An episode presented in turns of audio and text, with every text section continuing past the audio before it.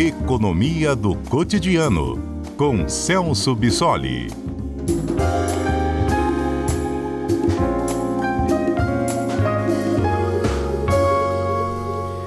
A gente abre espaço para falar de economia e principalmente tendência para o ano que vem. O que esperar da economia no ano que vem? Quando o fim assim, da pandemia já estará mais consolidado, enfim.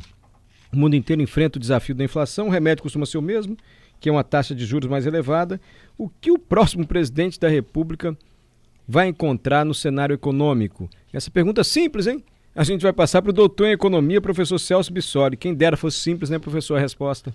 Boa tarde, Mário. Boa tarde a todos. Realmente, né, não, não é uma resposta simples, mas a gente precisa fazer o esforço para tentar compreender um pouco melhor esse cenário econômico, para é, ver quais são as possibilidades que o nosso futuro presidente e os desafios que o nosso futuro presidente vai encontrar na economia. O que, que o senhor vê, professor, assim, como tendência? A gente vai continuar com uma inflação mais alta ou não? A inflação deve recuar, até porque já assim, quase oito meses já com juros só crescentes, né? No Brasil e em outros países também. Sim, a, a, perspectiva é que no ano que vem a, a, inflação seja um pouco menor do que essa que nós estamos observando é, nesse ano, uh, porém, as perspectivas de crescimento para a economia do ano que vem não são muito positivas, né? Uh, por uma série de razões. Uh, agora que os efeitos da pandemia já não estão tão presentes na, na nossa realidade, né, uh, realmente a inflação volta a ser o principal foco das nossas atenções. Isso porque, até com esse cenário de alguma retração da economia no mundo todo, né, por conta do combate à inflação que os principais países estão fazendo, e a receita foi a mesma, né, aquela que você já comentou, de elevação da taxa de juros, então isso acaba provocando uma redução do crescimento econômico uh, para o ano que vem. E também algumas das consequências que nós estamos observando desse prolongamento da guerra da Rússia com a Ucrânia, que acaba gerando um choque inflacionário, justamente por reduzir a oferta de energia de commodities no mercado mundial, fazendo um, com que haja uma elevação dos preços. Né?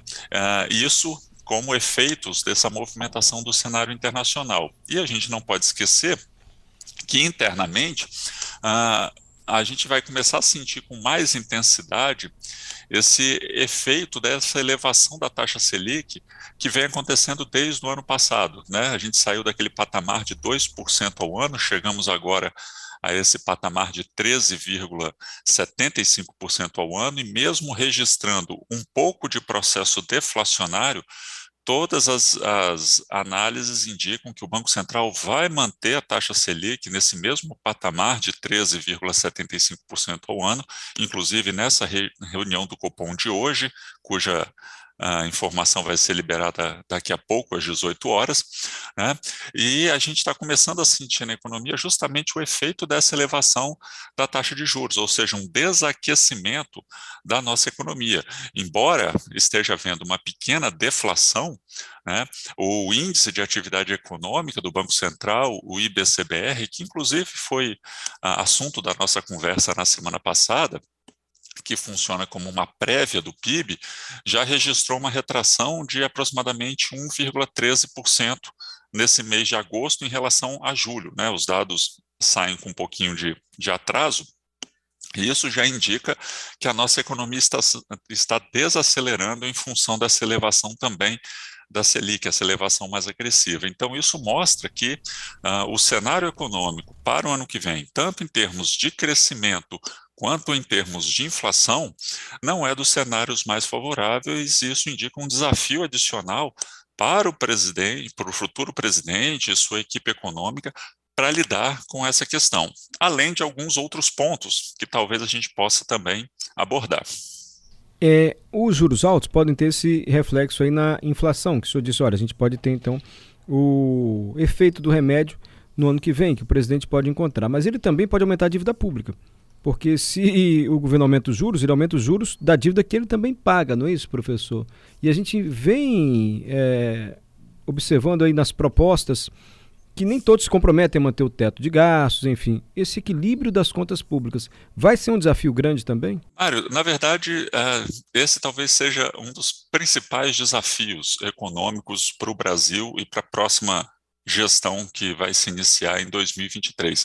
A, a, parte dos gastos públicos, ou seja, o aspecto fiscal do governo, tem sido bastante uh, complicado. Como você bem observou, né, esse movimento de elevação da taxa de juros, uh, embora seja uma política uh, esperada para controlar a inflação, tem esse gravíssimo efeito colateral, que é encarecer bastante a nossa dívida, né? mas nós temos uma série de outros aspectos fiscais que, que também vão precisar ser administrados uh, no ano que vem.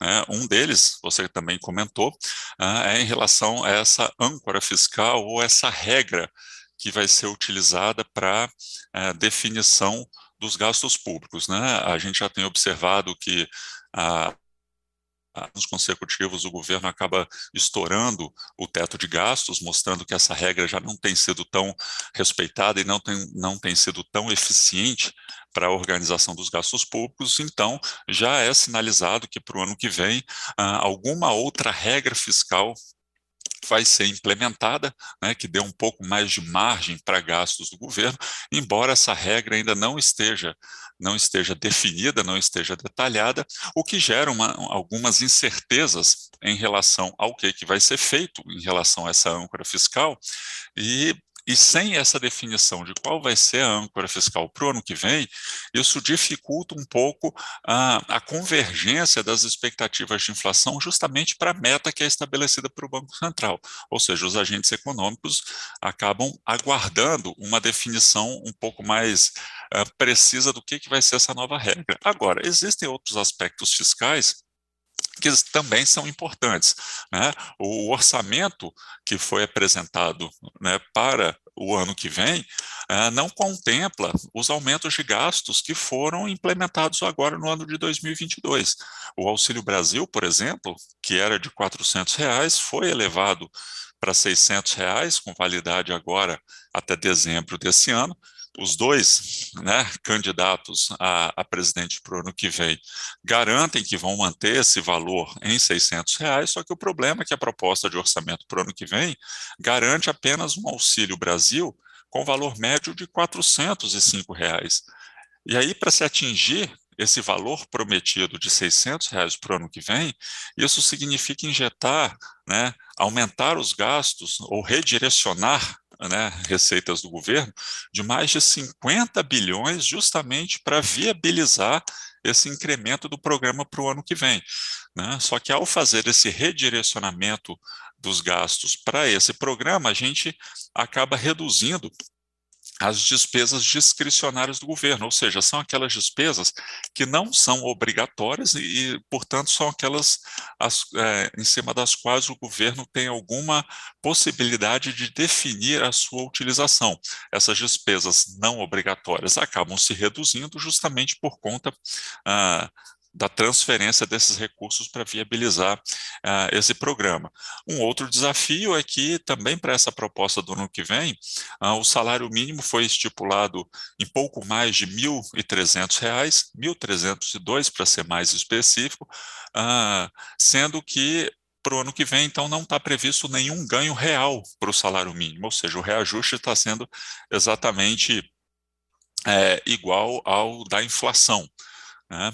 É, também foi reduzido o valor destinado para os reajustes do funcionalismo público, que já vem reivindicando esses aumentos há algum tempo, ou seja, essas pressões por reajustes vão continuar no ano que vem, e isso acaba gerando um resultado de um déficit é, estimado para o ano que vem de aproximadamente 63 bilhões de reais, embora algumas previsões, algumas análises estimam um valor até o dobro desse, desse previsto de 63 bilhões de reais. Ou seja, esses vários fatores que eu estou citando aqui mostram que ah, em termos de finanças públicas, de gasto público, o cenário é bastante complicado e o próximo presidente vai ter que lidar com bastante cuidado com essas questões, né, considerando que o desempenho da nossa economia não vai ser tão positivo como, como a gente espera, e existe também uma expectativa muito forte de frustração das receitas públicas no ano que vem. Esse ano a gente teve uma boa arrecadação ah, em termos de, de receita do governo, né, porque ah, a gente teve um, um, reaquecimento da atividade econômica, um aumento das exportações de commodities por, por, pelo Brasil, um aumento do dividendo de algumas estatais, como por exemplo a Petrobras, que lucrou bastante com, com o preço mais alto do petróleo no mercado internacional, e o Brasil, como um, um principal acionista dessa empresa, também né, recebeu esses dividendos, né, e claro, também o efeito inflacionário, como os preços dos produtos acabaram se elevando durante esse período e os impostos são cobrados em cima desses preços, a gente também teve um efeito inflacionário na arrecadação do governo. Então, até é, os primeiros nove meses desse ano, o governo federal arrecadou pouco mais de um trilhão e 600 bilhões de reais, né? um valor que superou o, eh, essa cifra em relação ao ano passado numa proporção maior do que a inflação, ou seja, a gente teve um aumento real da arrecadação. O, a questão toda é que para o ano que vem, a gente não espera que haja esse mesmo incremento das receitas públicas, ou seja, um, um, um desafio maior né, dentro de um cenário de receitas um pouco mais comprometidas, considerando essas pressões fiscais para aumento do gasto público. Né? Então, esses são alguns dos desafios que precisarão ser enfrentados com bastante seriedade para que o Brasil não prolongue e não sofra mais ainda com esses efeitos ou de uma crise econômica ou de um crescimento extremamente baixo ao longo do tempo que acaba comprometendo o aumento real da, da população. É o cenário que se avizinha e os desafios aí impostos a quem vai cuidar da economia do país no ano que vem. Obrigado, professor Celso. Até a próxima quarta-feira. Eu que agradeço. Até a próxima.